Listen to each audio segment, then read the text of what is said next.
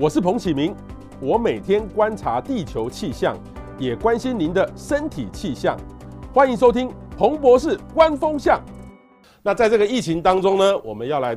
给大家来有一些正确的观念，所以呢，今天我们特别邀请到我们节目哦，长期以来的好朋友哦，他是台大公共学院的前院长詹长全詹老师，詹老师你好，哎，主持人好，各位好，好，呃，詹老师这个其实我不用特别介绍哈，来过我们节目非常多次哈，呃，老师你院长是去年卸任对不对？好，去年卸任。啊，现在呢，你现在还是在台大公共学院里面担任教授哈，所以老师长期呢在气候变迁。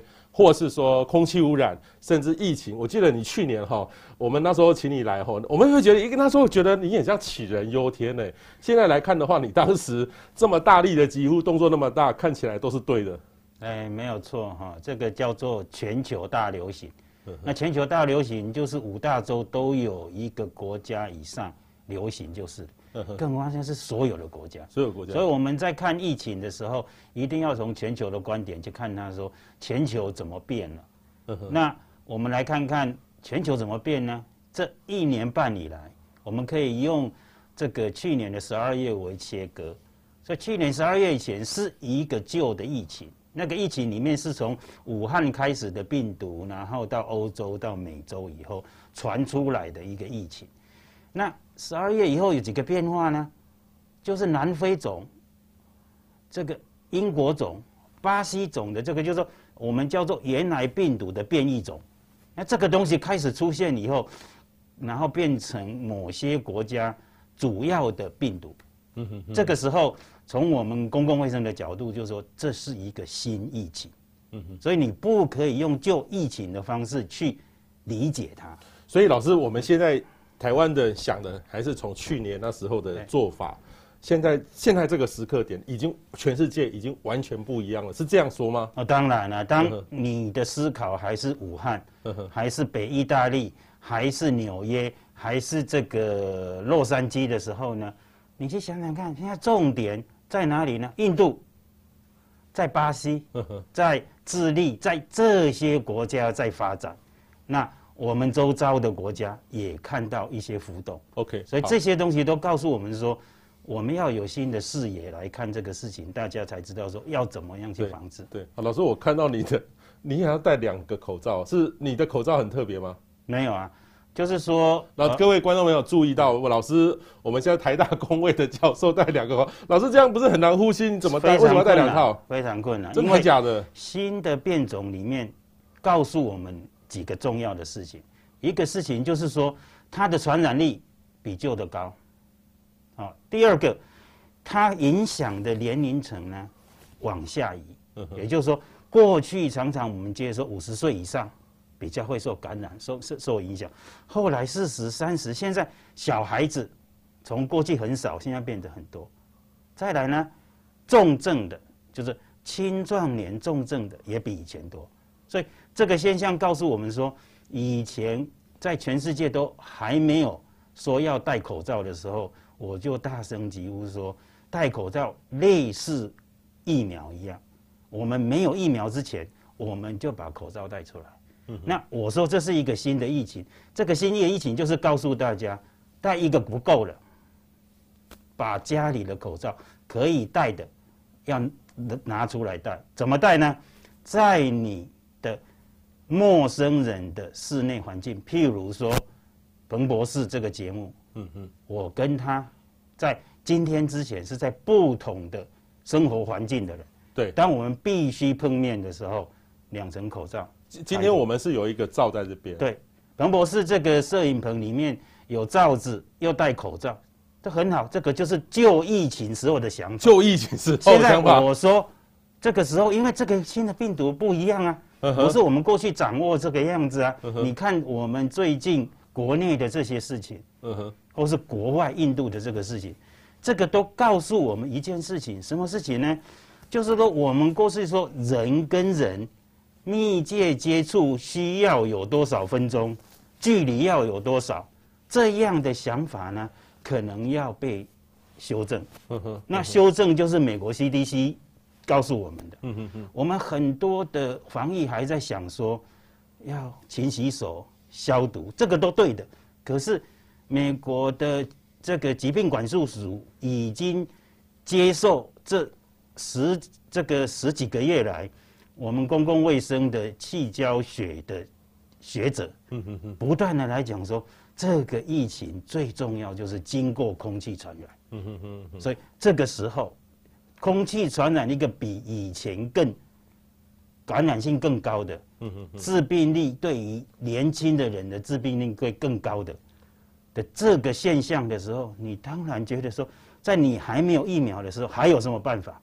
那我们既然知道戴口罩有用，那在密闭的空间里面，非得要工作去密去去接触的空间里面，你就都戴两层嘛，戴两层。好，所以我刚刚听从老师的建议，我刚刚发现哦，戴了两层真的还蛮难呼吸的。但是老师，你意思是说，假设我要去大卖场买个东西？可能会接触到我陌生的族群，就像老师来，老师在今天之前我们没有碰面，所以我也不知道你会遇到哪，或或是我遇到哪里，所以你就带这样保护你自己，也保护你，也保护我。哦，OK OK OK OK。我觉得彭博士报气象很重要，我们保护自己也要保护别人，所以在捷运上面，在公车上面，特别是到医院去看病的，这一个过程呢，你最好都带两层。OK，就是。我会跟大家建议，那如果来到你的办公室，过去我们有一个社交距离，你有一个隔离，现在你没有再去更动的时候，你必要的时候，你也要带两层。OK，这样子，请大家注意哈，我也我听从老师的工位专家的给我们的建议哈。老师，我们现在哈是进入这个第三级哈，这个第三级。可是你看这个当时定这个第四级的标准哈，十四天内平均每日确诊一百例以上，而且一半以上找不到传染链，这有很多的但书啦哈。但是说真的啦，我自己我们自己在内部我们的团队，因为我们每天要播气象。所以我们自己把自己设定成第四级，好，这待会再问哦，老师，我这样做对不对？但是说真的，今天的这个疫情可能还会再升高，所以这个呢，其实各位要有一些心理准备，有可能是往上这个延伸呐，哈。所以包含了这个医疗，哈，现在医疗其实今天早上一个新闻就是亚东医院又有院内的院是叫院内感染吗？院内感染？对啊，当然有这个住院的的的病患在病病房里面，OK，被感染到哈，所以这个。医医疗的营运降载，加强社区监测通报裁剪，国际医疗暂停，加强员工间接检测，这是医疗医医等于是医疗的这个应变的这个策略哈。那我这边就要问老师了哈。现在哈，我像我们自己就已经 working from home 了哈，在家工作了。然后除非是今天录节目我才要来，然后我来做一个防疫的手段，然后避免我的保护我们所有的同事，我才可以正常营运。但是这个是就是最好的做法吗？还是有什么要企业该注意的这个事情？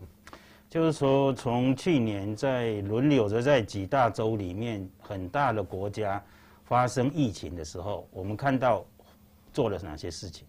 那我们可以分成两大类型，一个叫做硬性的封城，叫 hard lockdown。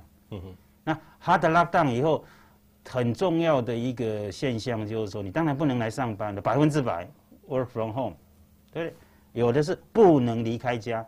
或是有些国家说，你只能在住家后附近几公尺里面活动，这个那最严格的当然像武汉那个时候，那根本连出去买东西都不可以。那这个方式呢叫做 hard lockdown，从 hard lockdown 到 soft lockdown 就是说有各种不同的。譬如说他叫你轮班，对不对？公司一半的人一天上班这种方式，那学校呢，呃，不一定停课。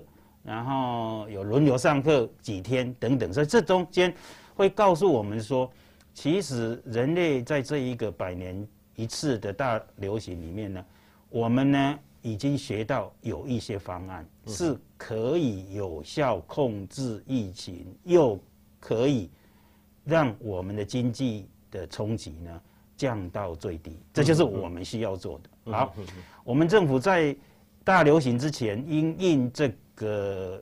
呃流行性感冒所制定的这种因应大流行的呃紧急应变的分级嘛，就是启明讲的从这个一二三四这样，嗯，那个时候的想象跟那个时候的科学知识呢，我们定出来一个一个的标准，说什么状况达到什么呃情形，我们就要做怎么样的一个管制措施。在过去一年多以来，我们人类学到一个很重要的事情，就是说科学防疫是有效的。嗯哼，我们有这么多的大数据，都可以告诉我们，我们要滚动性的来修正。这个修正呢，要根据我们的社区感染的情形，要根据这一支病毒的传染性的大小、致病定的大小，还有你那个区域的医疗设施的充足不充足，因为感染的感染的人数的多寡，就会影响到重症跟这个轻症的比例，然后你就会看看说你的医疗院所有没有这个能力来照顾他，因为疫情最恶化就是说病人应该被照顾、治疗而治好，结果医疗体系垮了以后，就是说本来可以去治疗的能力没有了，那就我们看到纽约一开始。连医生护士都不够，然后病床不够，所以就有所谓的方舱医院来做分流嘛。那我们国家是用分舱分流这样的概念来处理这个事情。那这个有一个危险，就是说，当越来越多医院有可能院内感染的时候，就会打破了当初分舱分流所计算的能力。好，所以我会呼吁我们要每天。每个礼拜根据疫情来做好的模拟，然后讲出正确的决策。那不要拘泥于我已经这样公布啊，大家就每天啊媒体在追问着我们的政府说，哎有没有达到那个？达到那个就怎么样？我觉得我们要充分利用我们的科学知识的预估跟实际上的资料呢，就像气象预报一样，我们可以做出比较好的一个做法。但是。在这样之下呢，我觉得今天已经在台北市跟新北市宣告说，高中以下停班停课停课。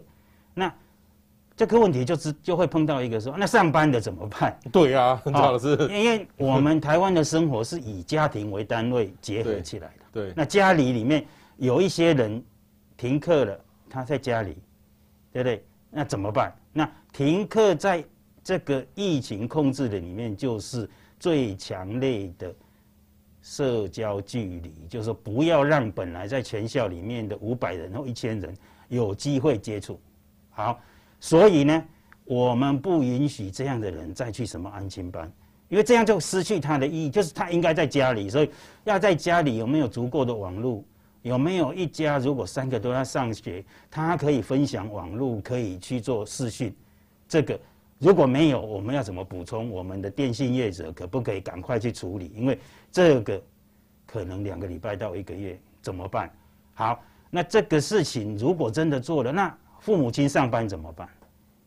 好，那这些在他的吃了，他的生活上面的 support，这个我们要赶快去去处理。那从防疫的角度，我要这样讲，所以对在家里的小孩子来讲。出外上班的父母亲，他出去回来那个环境，就是我们政府告诉小孩子他要避免的。所以，父母亲回到家里要戴口罩，可以戴一层的。我我我就是说，这已经不一样的想法。就是说，如果我回到家，对。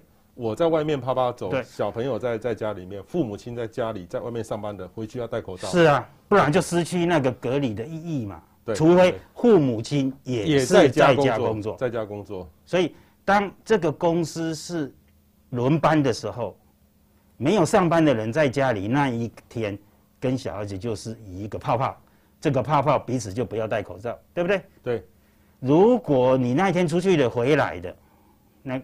就就是要戴口罩，嗯嗯嗯，我我是觉得说，像这种观观念，就是我提到的，就是说，跟过去的疫情不一样之下，我们要做小修正。嗯，可是如果我们用过去说，哎，有戴口罩就有效啊，哎，为什么会无效？好，那原因就是我们面对的是一个新的疫情，这样子。好，今天老师非常沉重的跟我们说，我们面临到一个新的疫情，哈。呃，各位呢，现在一定很关心这个议题，也请大家多分享出去，能够让你的朋友赶快多了解哈，因为很多人呃还在刷新闻的这个阶段，但是你自己有自己的认知最重要。刚刚老师说了一句蛮好的，就是我刚刚老师没有在之前都没有碰面，戴两层保护他也保护我自己。然后另外呢，我回到家家里都认识的，如果我们现在还没有这个，因为我必须出来，所以我今天回去就要戴口罩，保护他们。哦，这个其实这是非常重要。那老师，其实像我自己，我们我们的团队就觉得应该自我，我把它设定到四级。嗯，其实很多的国外的公司到现在为止，从去年到现在没有回去上班过，连在台湾都一样。这个就是把一个风险拉到最高。但是我们台湾好像都还是习惯这个政府在这个第三级、第四级去规定或做什么事情，是不是说整个企业自己要自己准备好？哦，不是只有这个 working from home 这么一简单的事情就可以解决，对不对？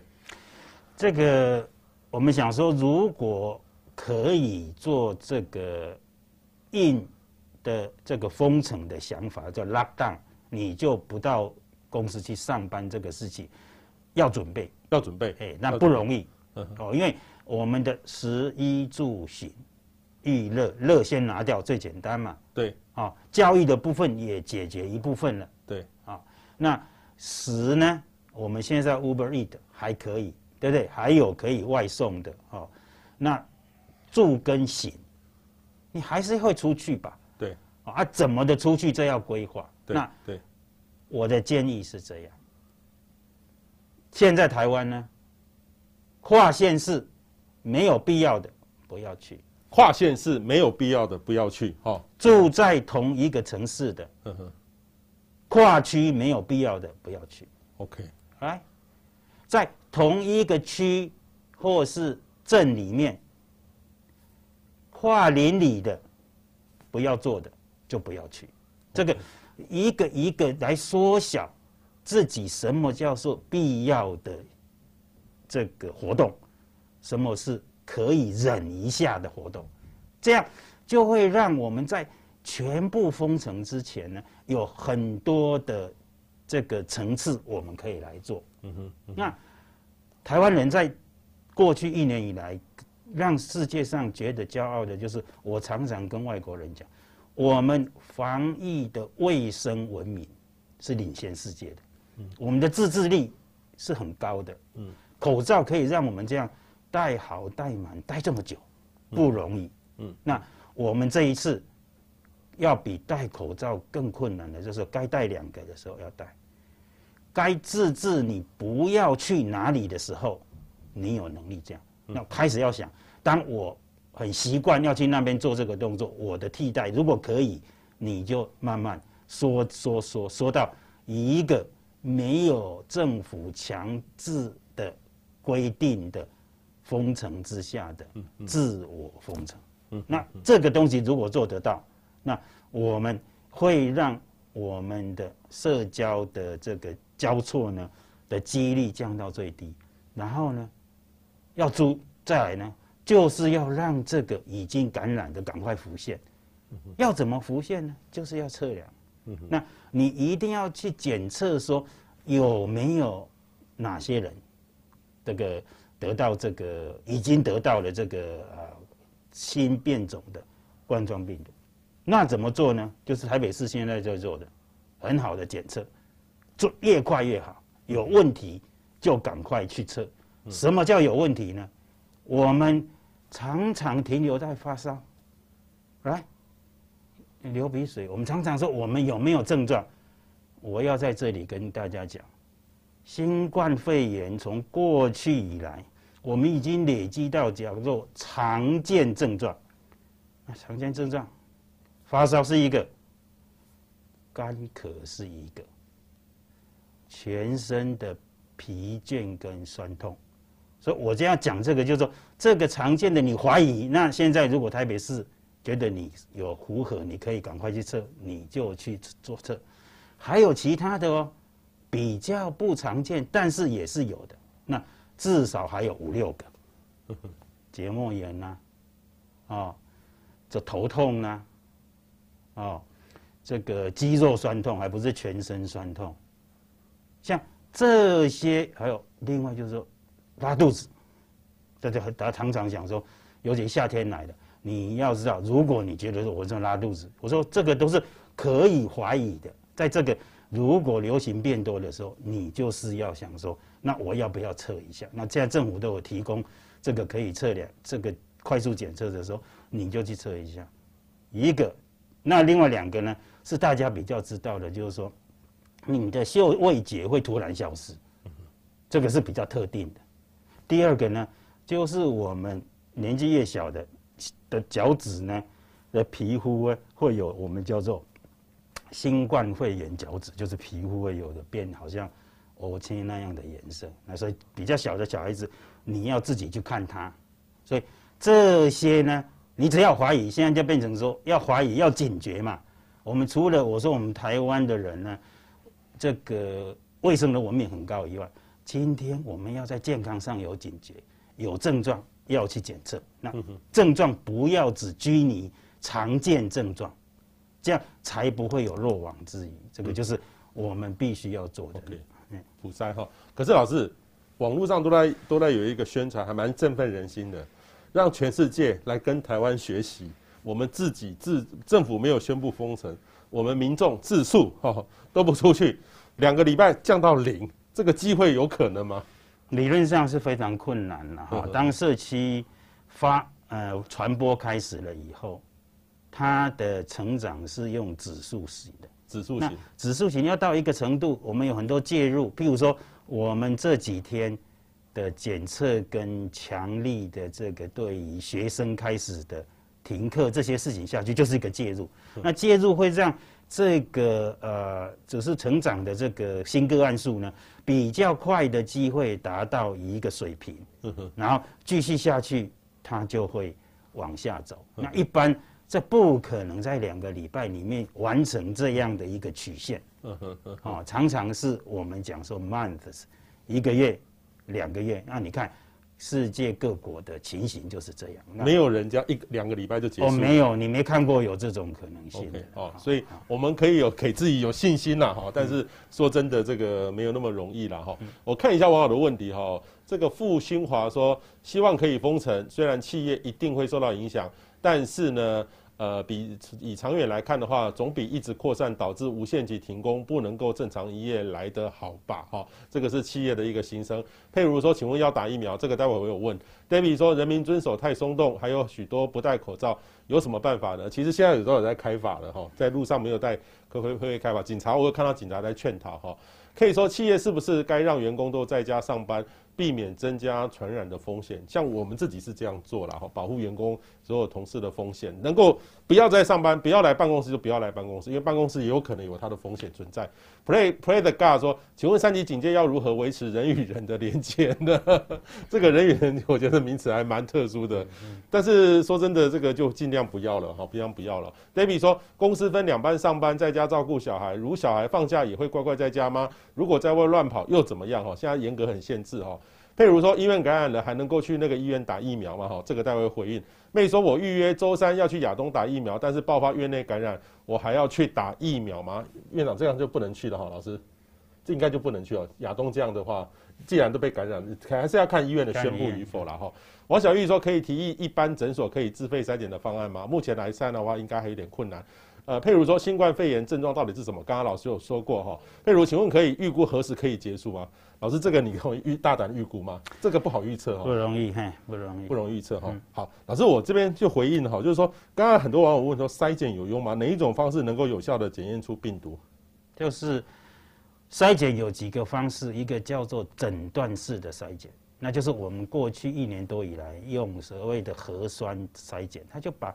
病毒所的那个所会产生的一点点的核酸呢，就可以测出来。那测出来又有两个意思，它一定是感染过了。可是它现在会不会感染别人，就要看它身上的病毒多不多。那我们常常用 CT 值来看，就是说你不用让我们的检验方式把它放大太多次，就可以测得到它，把是它量多。这个叫做诊断式的筛检。那我们国家现在正在做的叫做这个呃，就是这个公共卫生的筛检。那公共卫生的筛检最常用的就是所谓的快速筛检。那筛检抗原，也就是说，当我们的身体都可以产生抗原的时候，表示你的病毒够多。那这个时候呢，你测到的就是现在还有感染力的，所以。这样的这的试剂呢，在过去一年多以来，有非常大的进步。过去旧的抗原的那个检测试剂呢，常常大家听到的伪阳性、伪阴性，可是现在已经做到大概伪阳性的机会非常少，也就是你测得到，那大概就是，那你测不到不一定是，但是有一个方式就是这种快速筛检，如果连续测，那很多国家是建议一个礼拜里面测两次。那你连续测两次，得到伪阴性的机会就很少。如果两个礼拜每次这样测，就测了四次以后，你大概就是说，你说是一直是说它是伪阴性，就是很少。所以我觉得我们也从台北市这次几天的试验里面就可以看得到说，嗯，快速筛检跟 PCR 之间的一致性还不错，所以他们可以赶快抓到。那这目的就是说，公共卫生要去筛出这些人以后呢，赶快把它隔离，不要继续传下去。所以这个是这样。第三种就是所谓抗体的检测。那这抗体的检测呢，就是在说你已经感染过了，身上已经产生抗体了，那就代表说可能在你人生的某一端你感染过，你自己也不知道。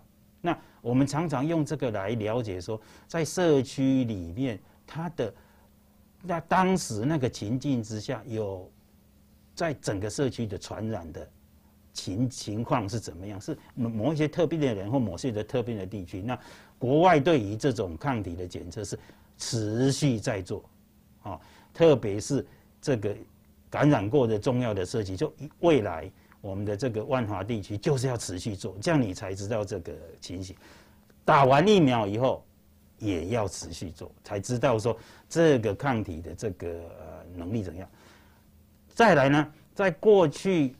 七八个月来呢，有一个非常重要的叫做基因体定序检测，也就是说，当我们可以在这个感染者确诊者的身上呢，想办法用基因体定序，因为这个 RNA 病毒在这个新冠病毒，它大概有三万个碱基，那很快就可以做得出来。那 RNA 病毒的一个特性就是每个月差不多，因为它会变异。啊，为什么会变异？因为它要借重人的细胞里面，让它一直延伸下去。可是，在它在做这些啊复制的过程里面，就犯了一点小小的错误。犯错误的几率呢，算一算它，所以它会一直变的。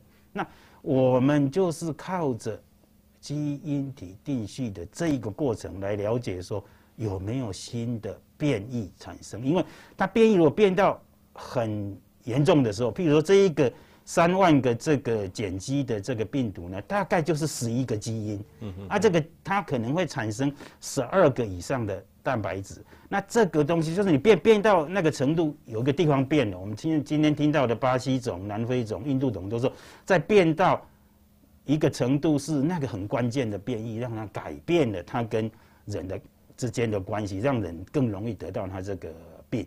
那这个这个过程就要这样子来检测。那检测最多的就是英国，所以英国种就是这样发现的。那你检测的少了，譬如说印度来不及了。那说印度种已经变到这样都不知道，还以为是最原始的那个种，或是像英国种这样，那就防治就会误差了。所以我们国内。也要开始好好做这样，还能知道说新种有没有来侵袭我们，所以这些检测是第二年的之后有疫苗之后，跟病毒已经变成这样的一个新疫情之下，一定要做的，嗯啊，做的越多，做的越详尽越好。OK，好，其实老师今天呃从刚刚好开始讲到这边三十几分钟的当中，其实讲了很多新的观念。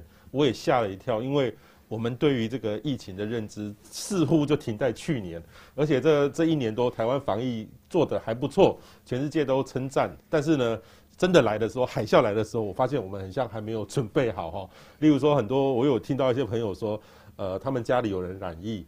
然后说确诊了，可是没有医院不够哦。老师刚刚说的方舱，很像我们就没有准，我们没有可能是不是没有想过说我们会遇到那么大的重创？那我们用分舱分用，分舱分舱本来这样，可是我们一开始的做法比别人极致，就是说只要有就放到最严重的，把它当成最严重的，或者负压病房，然后就要让它到用 PCR 检测到你的这个通通阴性才出来。对，那显然在大量的时候的病患的时候，这样已经不足了。所以最近的想法就是说，照顾你十天左右，啊，你没有很严重的，那我可不可以放在轻症的？现在政府是这样的做法，可是世界上大部分的国家就是说，都先往方舱去，啊，除非眼睛就看到很严重的才送到负压病房，所以都可以做了。那在这个台湾也要因为每个地方的医疗资源的不足，要后是充分呢，来做不同的调配哈。我想台北大台北地区就是医疗资源最多的，可能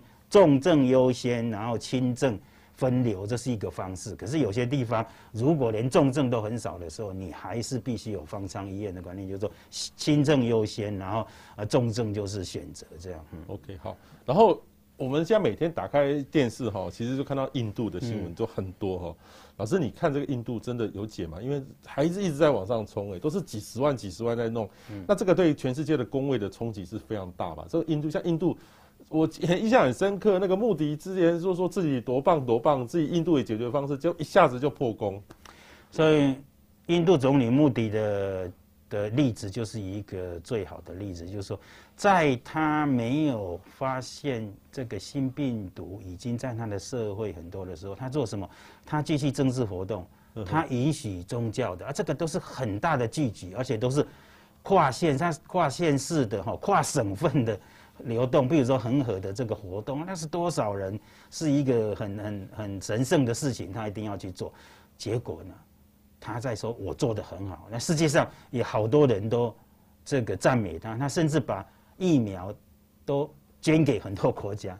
那他不晓得这个，因为他检测太少，他的这个基因体的定序以后，不知道已经感染的人已经在变化了。那我刚刚讲过，印度猪感染比较年轻人，最近看到一些报道，就是说他恶化的速度很快啊，所以他。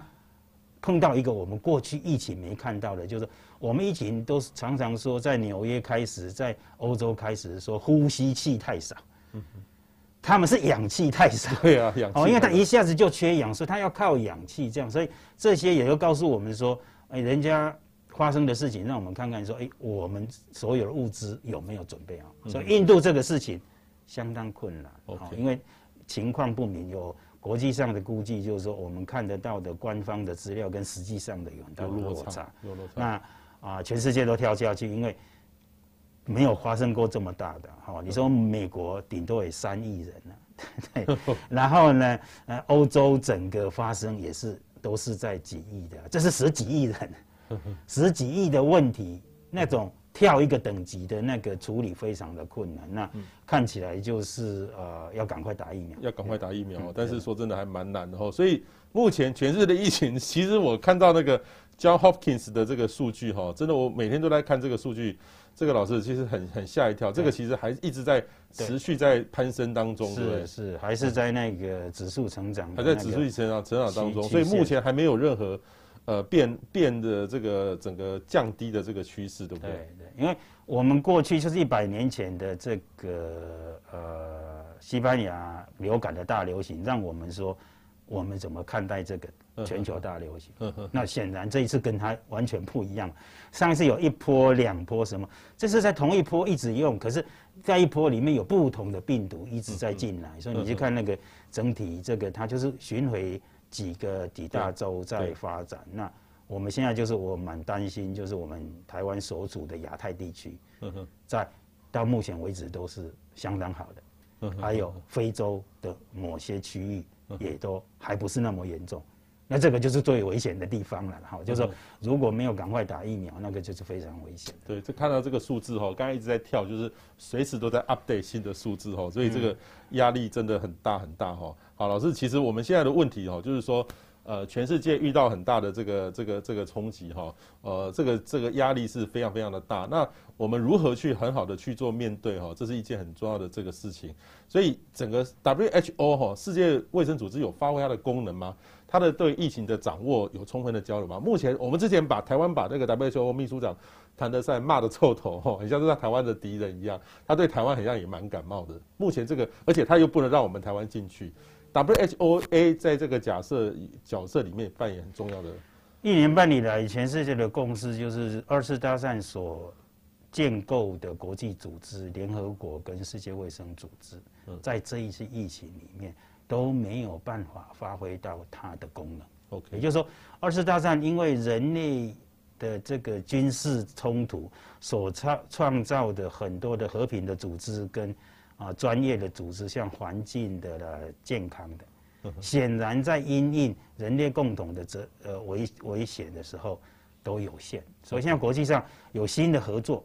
像我个人就参与一个叫做啊 Reform for Resilience，就是说你如何改造变成有韧性的社会，这样那由英国发起，现在就是几大洲都是一起要来做这个事情。所以像我们这样子的组织呢，全世界上要有可能有上百个，大家都知道，既有的架构是没办法的。这也就是去年我还记得跟大家讲过。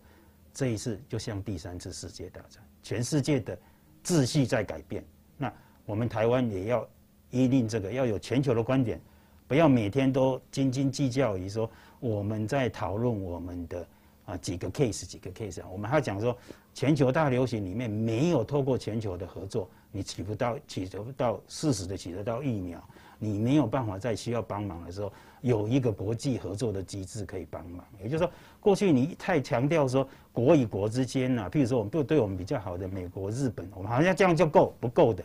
要合作，要跨区域的很多的合作。那这样怎么形成？现在大家都还在讨论。所以，我们看看这二次大战之后形成很多组织，也有很很多的联盟，现在也正在做这样的事情。所以，这就是我们国家面临这个的时候啊，也是挑战，也是机会了。看看我们也可以在全球大联盟里面呢。我们可以站到一个角色。那前半段我们做的很好的这个防堵呢，很多人想要跟我们学，对不对？那现在我们在经历国际上很多地方都经历过的社区型的感染，那别人也可以帮忙我们。嗯嗯嗯，好。然后世界的防疫的经验有什么可以台湾学习的？刚刚老师也说过，其实是完全不一样的哈。所以说真的，呃，我们等于是这一次反而要去跟世界去学嘛。比如说老师。新加坡很像遇到跟我们这次一模一样的情境，是不是？呀，yeah, 新加坡跟台湾都是常常被这个赞美的一个一个一个例子，到到这个月为止。那新加坡跟我们不一样的地方，就是在它第一波的时候也有很多的问题，它的外劳的宿舍的问题，它的社区传播的问题。可是它很快的，它是亚洲最快的可以取得疫苗的，所以它有个过程作为说，他知道。第二年开始，所以当十二月，去年十二月，全世界开始打疫苗的时候，新加坡就是率先在亚洲，它最能够取得稳定的疫苗，一直在打，这是一个。第二个呢，新加坡投入了很多的科技的防疫，它整体的做法里面就是检测，对，它也发展一些自己的检测试剂，也买了很多检测试剂，所以它的做法都是从它的教训里面去超前部署，所以这一次。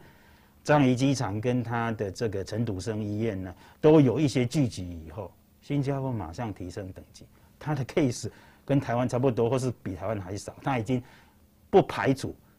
我那我昨天听到新加坡的这个呃最新的决定说，他观察这个之后，他有可能就真的要封封城了。哦，那这个事情让我们知道说，哦，我们必须要靠科学来做决定。不能靠经验，所以说我们去学习别人，就是别人用什么样的科学，在取得资料以后去做决定。那我们不能只看别人的行政措施等等。所以你来想想看，为什么新加坡在这一次个案没有很多的时候，他都不排除他可能会升级。那事实上，对他对台湾就很清楚的升级，从入境很宽松到说你去那边二十一天，你看那个落差很大。为什么？就是新加坡的国家里面，它有印度裔的国民也不少，它跟印度的的的的交流，所以它更敏感到说这一个新的病毒的冲击。所以这个，我想说这个，我们当然可以从很多人做过的来参考，但是我们自己要建立我们科学评估的能力，根据模式。就像我们的气象模式，我们有一个传染病的模式，可以来预估一天、一个礼拜、一个月的可能情形，然后回馈回来，然后看看我们过去的长处，像数位化的追踪，像台湾这个人民的这个在行为上对政府措施的配合度的这个高低呢，来形塑我们新的防疫政策。那我们大家都要合作，我们要团结，可是要团结在科学上面，团结在科学上哦，不能。政治上哦，所以说真的，到希望这个政治上的争端能够少一点了哈。好，老师，这个要打疫苗哈，所以很多国家都开始打疫苗，打了很多，所以打完疫苗是不是真的就恢复正常了？而且呢，像我像我前一阵子就自己也主动要去登记了哈，但是我本来排，可是我的那个要去的医院已经很多院内感染了，我不知道能不能打，但是我是觉得我自己打了。虽然可能会有点风险，但是我觉得可能还在。老师，你有打了吗？还没，还没打。我我们现在一般人疫疫苗还没排到啊，还没排到哈。所以这个这样这个这种疫苗护照未来可以推得动吗？是打完疫苗就可以解解决这个问题了？我想在过去我也观察到台湾在谈疫苗有很多呃不一定呃就完全正确的观念。国际上疫苗的发展很重要，要两样事情。第一个，安全第一。一定要证明这个这个安这个疫苗是安全的，但不是绝对安全，它一定是一个高度安全的。那有一个标准，第一个，它一定要有效。那要怎么知道这个疫苗是安全跟有效呢？我们要先做动物实验，叫做临床前试验。再来呢，我们有第一期、第二期、第三期，就是一百个以下做第一期，去去找到打到身体上哪一个剂量最有。最最好有没有安全？再来呢，我们就扩大到百跟千，这一次都是在几千人里面呢，去看看不同年龄层，我都找人来打打看，看他的那个身体上的抗体，或是我们怀疑会对我们保护有用的的这个一些抗体的这个量有多少？那最重要就是第三期，也就是这一次大概我看起来都是从三万到七万之间。他要在很多的人群里面真的去打，这叫第三期的人体试验，一半的人有打，一半的人没打，那观察都至少两个月，长的话可能要到半年到七个月，去看看说在打疫苗的人跟打那些呃生理食盐水可能是这样，哎，他们发生这个被感染的几率或者感染之后生病的几率，那这一次我们对这个疫苗是。以什么为标的呢？以说被感染以后有没有得重症，或者得重症死亡为最重要的标的，并不是打了以后会不会感染啊？因为这很难去做那一部分，所以做出来的疫苗，目前美国有三支嘛，对，英国跟瑞典合作的有一支嘛，对，然后俄罗斯跟中国都有，所以这些。里面呢，当然是美国制的这几支，全世界用的最多，因为它是一经过全世界最严格的叫美国食药署经过的，所以这三支，那这个欧盟通过了这一个 AZ 也是通过这样，那总是它是经过这个这个三期试验，总加起来都差不多是四万以上的人打过以后，才给大规模的做。那现在我们也知道，我们打打了这个好几亿了嘛，对不对？好几亿支的这个这个这个疫苗的时候呢，我们更多经验的这个经验来告诉我们，整体来讲，这些通过的疫苗呢，都是相对安全的。它比起感染这个啊新冠肺炎之后的重症跟死亡的这个风险低，所以我们在在这个大流行里面，我们必须去用。好，那最近就是说，打完疫苗到底会不会？再感染，哎，新加坡最近就是我说发生这些事情后，他就够开始来观察，就是说，打过疫苗一剂的人、两剂的人，有部分人在这一次张仪事、张仪机场事件或是他的事情有发现他是他有被感染啊。第二个他要回答的就是说，我打过的人，那会不会带病毒传给别人？那这个都会多少有一点，所以我们就会经过这样再再来调的时候，会来决定。疫苗要不要打第三剂？要不要这个微调？但是这些东西到目前为止都没有妨害到打完疫苗避免重症的这个效果。所以整体来讲，只要有经过三期人体试验的，到目前为止在新冠肺炎全球大流行之下所开发出来经过三期人体试验的这个。呃疫苗呢都是安全有效的。嗯，好，所以大家不用想太多，很多人还会记呃，跟我说，不是这个 A 那个 A Z 还是有一些问题哦。哦然后我说或者说美国的比较好，或等等比较好。但是说真的，每一个疫苗都有它的副作用。哦，就像我们流感疫苗也也是一样哈。所以，但是老师说了一句，就是说它至少可以减少重症的对发生的这个。而且一定要三期通过，我想这个才有足够资料来判断。对哈，所以这个很重要。所以老师这边有提供，就等于是说这相关的这个呃国际上科学的报告哈。那另外一个呢，像这样的话哈。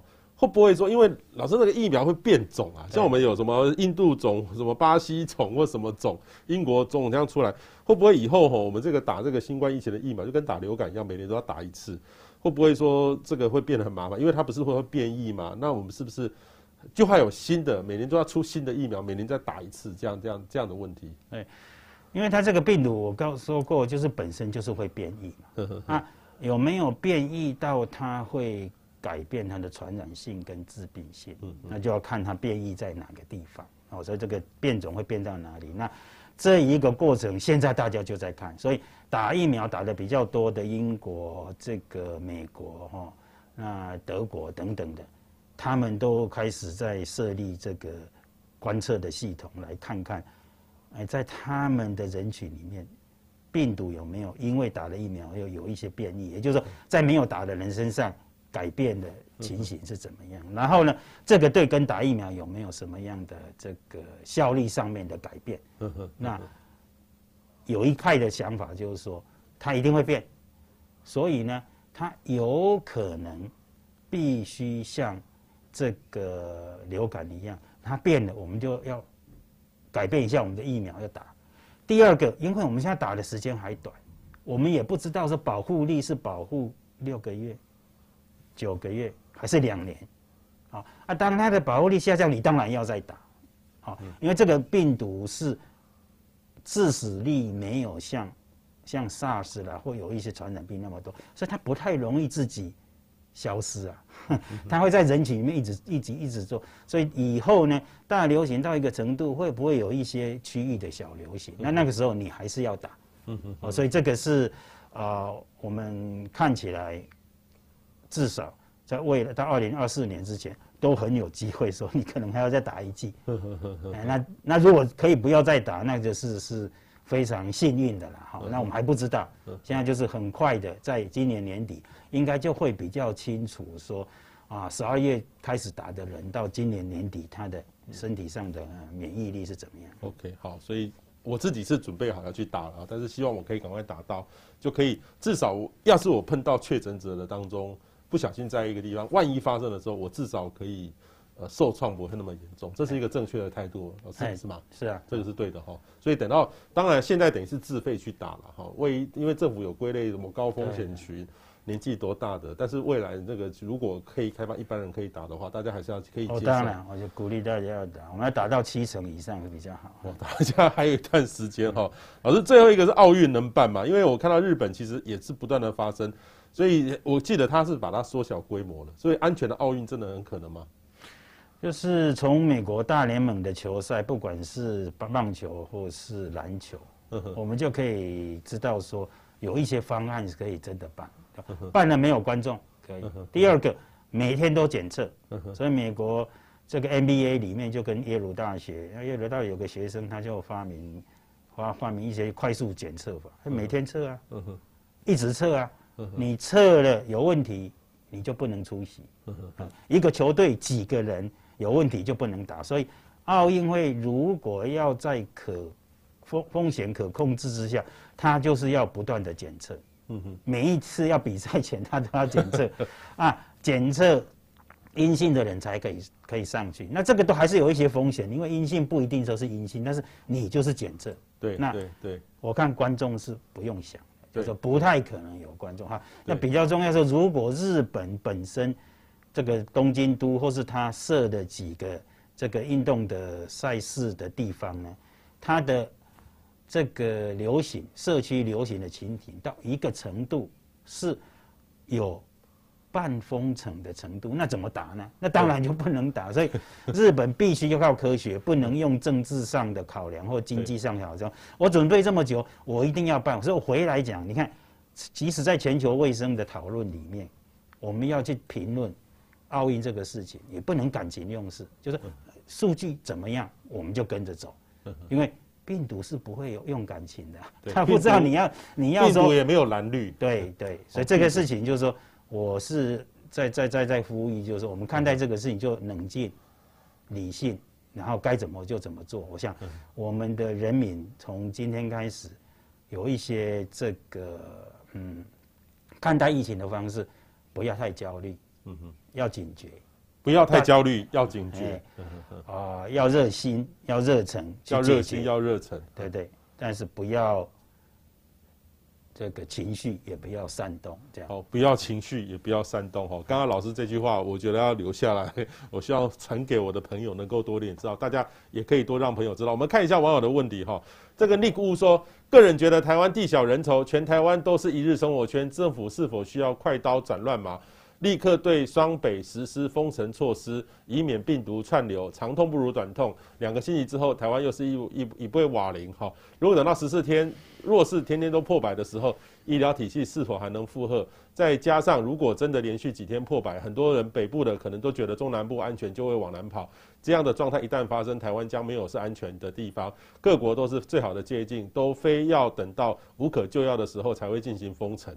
所以他的建议其实，像我们是觉得是要同事不要再移动了。这个我们做气象的观测要很多观测站，对，我们做空污的这的监测要有监测网。今天就是我们监测网不够宽，我们现在只是聚焦在这个万华。那万华如果检测的阳性率是十 percent，那从国际的标准大于九 percent 就是一个非常严重的感染区，就热区。可是你看全台北市目前看起来，或是双北就超过三 percent 啊，那又不太高。但是我们有没有信心真的是这样？如果台北市更多的区，新北市地各个地方有测的比较多，你就可以这样判断，否则我们的判断可能会失误。第二个。这两个以外的地方都测得很少，你怎么知道它没有呢？所以你封了一个，你可能漏了一个。所以我觉得我们要做决策之前呢，我们都收点一收集一点资料。但是即使是这样，我一开始就跟大家讲，我们一个柔性的封城已经在人民自己的行为跟心中都在产生。你看捷运在过去台北的捷运在星期六、星期天。那样的也没有人叫你不要，不可以出来啊。对啊。可是大部分人都是这样子的。所以，我们啊，与其一定要去跟政府讲说你要宣布，我们才可以怎么做。我想，我们在没有很确切的数据的时候，我们可以比较软性的先这样做。但是，所有的公司、所有的机关都必须有一个紧急应变计划，说这个天有可能到来啊。那那样到来也不一定只有双北而已啊，哦，起码从这一次桃园一直到宜兰，这本来就是一日生活圈，一生活圈，这是比较密切的一日生活圈，都要一起来看。对对，好，这个小陈说双北停课，小孩一定会往南冲哈，呃，小孩是要看家长哈，所以家长自己要自律哦，比较重要。王小玉说，如果一般整间可以提供民众。自费进市进行筛检，多半也可以找到确诊的漏网之鱼。地方政府也可以轻易的掌握染疫的区域，而进而有效率的控制、进行控管与治疗，这样才是各地方治本的方式。地方上的染疫情况也可以控制哈，并不是盲目的这个戴上口罩，保持人与人之间的方式来进行有效的防疫哈。所以当务之急就是一找到本身大原则本身，才可以有效的控制。这个一般的诊所是可以做这个测试吗？呀，这个快筛是可以的了。可以哦，那就是说裁剪，因为我们现在裁剪比较正确，还是从鼻咽或是鼻腔哈，那不然就是口咽。那所以这个东西就要医疗人员去做。那当我们如果用到所谓唾液去裁剪，那就自己可以做。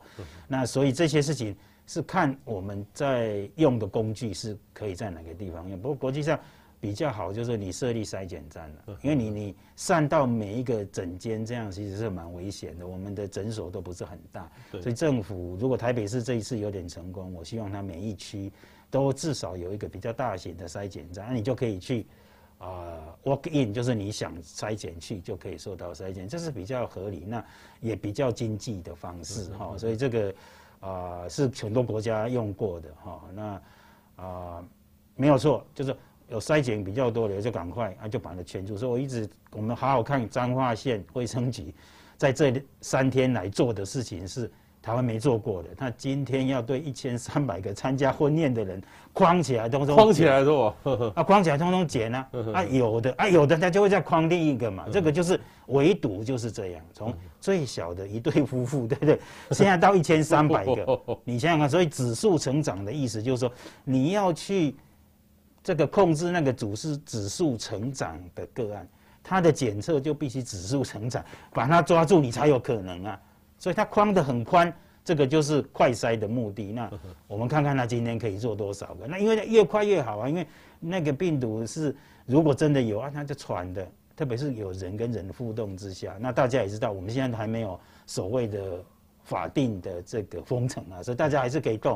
所以这个每一个动就带来一个风险。那我们希望他们，我看还不错，就是每天都很快的跟大家讲他做了多少个，有多少的阳性。我想这样的。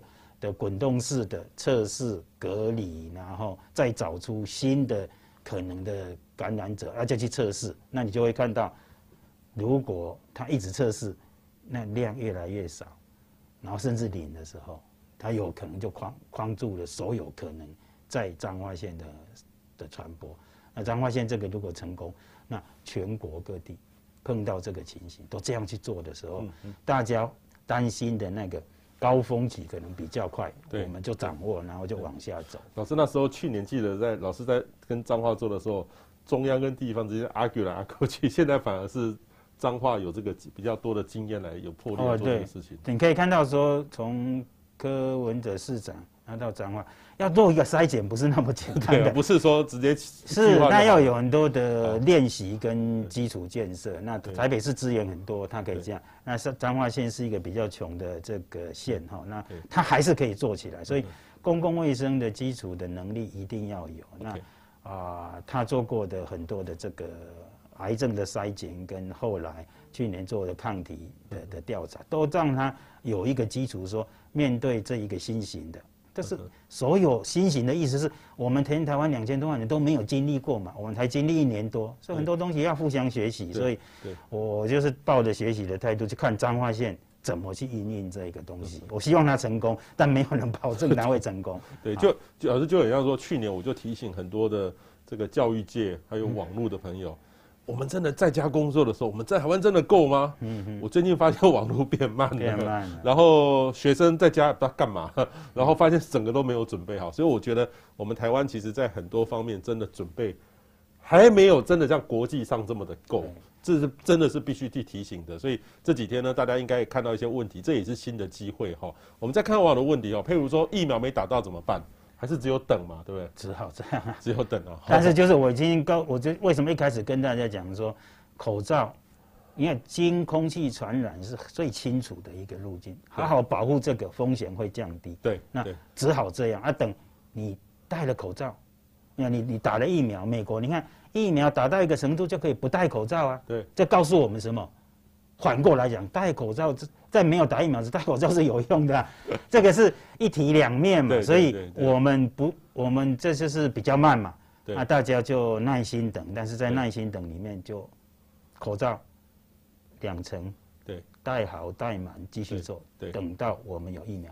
好，林峰代说：“哈，为何不盖方舱啊？有人知道吗？可以，这因为方舱的话可以集中轻症，而不是回家传给家人啊。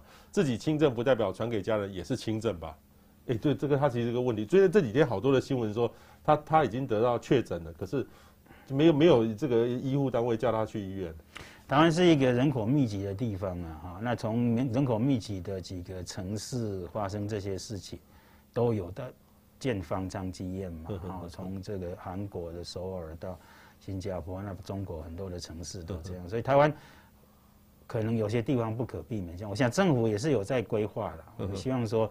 啊，大家有这个需求，因为也是真的，就是我们的住宅都是非常拥挤的，对不对？所以啊，能够有方舱当然是很好。那啊，原来就有这个规划，那我呃希望我们发挥台湾人众志成城的想法哈。嗯、那很快的，你还记得吗？我们的风灾、水灾，嗯，我们这个房屋的重建是非常快速的。所以这个方舱医院今天政府只要找到一个地方，然后我相信我们以我们的能量。